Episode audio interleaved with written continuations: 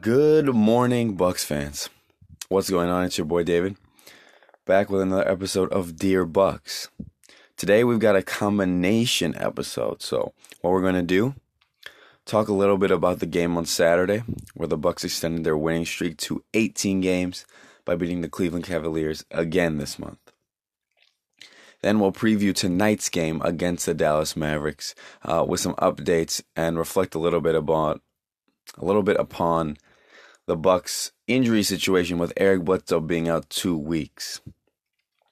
Starting with Saturday's game, unfortunately I wasn't able to watch that game, so I'm going off what I read, the highlights I watched, and what other people are saying.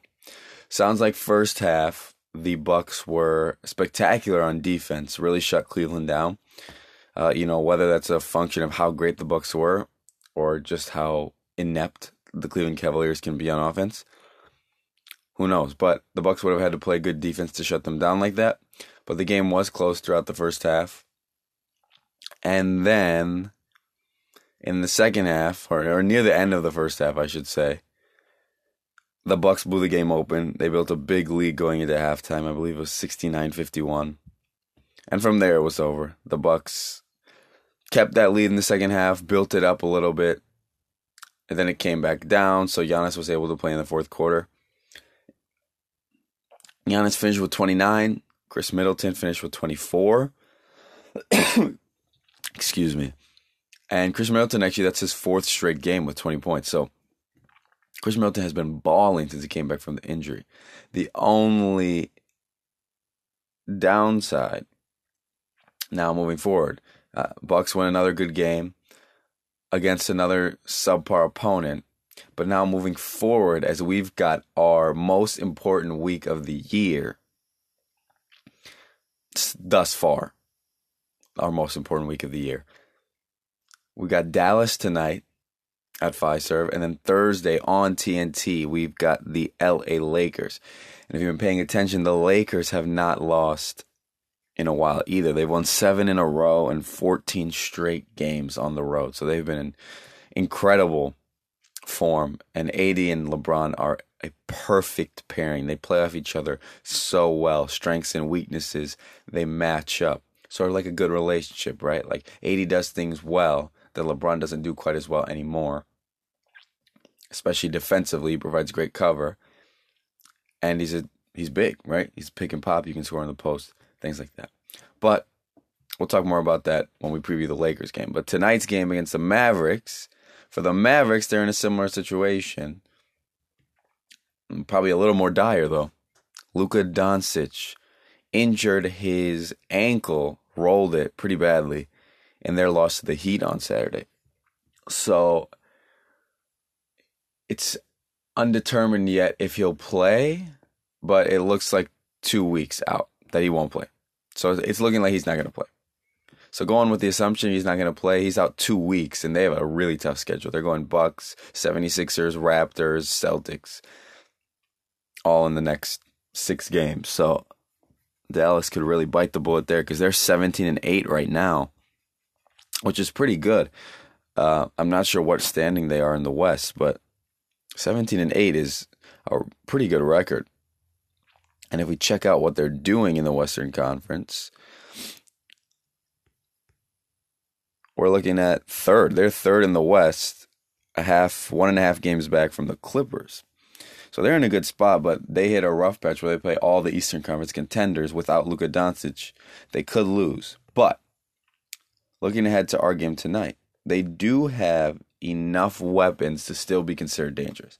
Seth Curry just put up 30 two games ago. He's a fantastic shooter. I think he shoots a higher percentage even than his brother. Um, he's obviously not better, but he's a threat. You've got KP. They're obviously going to start to run the offense through KP. Kristaps Porzingis. See what he can do. Uh, Tim Hardaway Jr., who has been able to put up buckets in many other stops before in Atlanta and New York. So he's someone who can get hot, give you some buckets. Dwight Powell is a good athlete, good defender, can finish at the rim. Uh, Dorian Finney Smith is a good defender, can hit open threes, versatile, can get to the basket. So they've got some options, they've got some talent. Uh, that they can work with. Maxi Kleber uh, can shoot threes, decent defender. So they're still a threat. And if we take them lightly, they'll beat us. That's it. This is the NBA. If we take them lightly, they'll beat us. But going into it, we should win this game comfortably with Giannis and Khris Middleton. The great thing about our team, Eric Bledsoe goes down. Now we're gonna miss his dynamism, right? His ability to attack the basket, his all NBA first team defense, the way he slides over the pick and roll, jumps up to the ball handler, slides over pick and rolls, the way he's able to stay on the hip of the defender, or sorry, the offensive player, and then beat him to the next spot. I mean, he's an amazing defender, and he attacks the basket, gets downhill so well, finishes pretty well, but it can also create for Giannis and for others.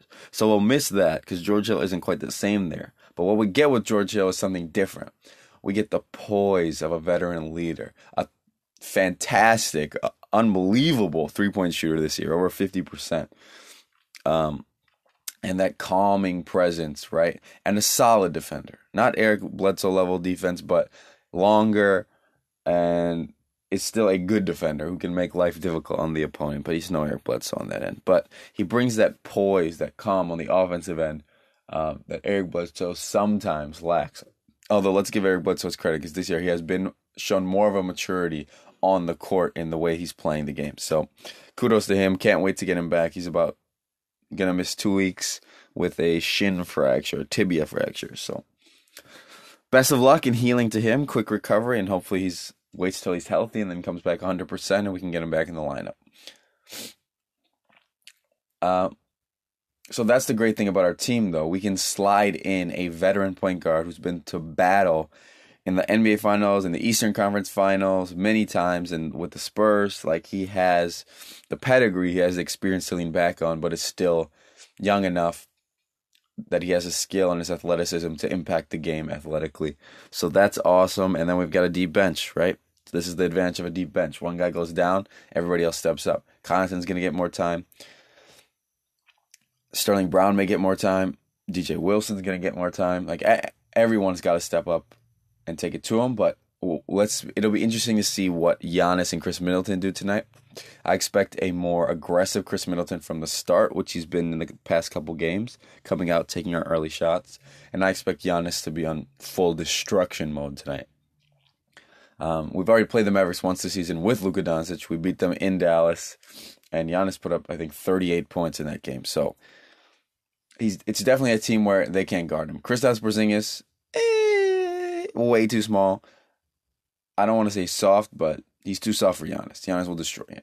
Maxi Kleber, no, thank you, no. Dwight Powell, maybe. Dorian Finney-Smith for a couple, few possessions, but no one can stop Giannis on that team. He should get 30 easily tonight. And then Khris Middleton, uh, if he can give us a, a solid performance, I mean, I anticipate we'll be good.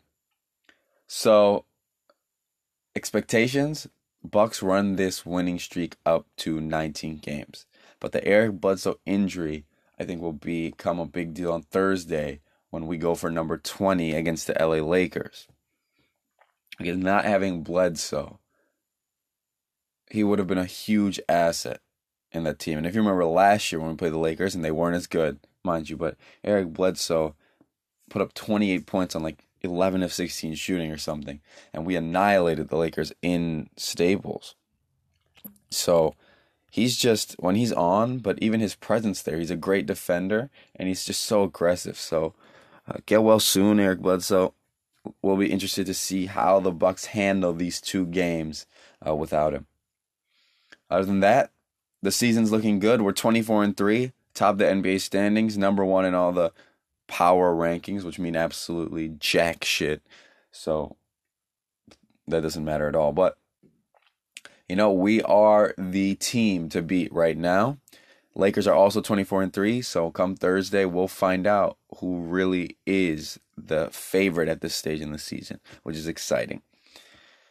That's all I got for you guys.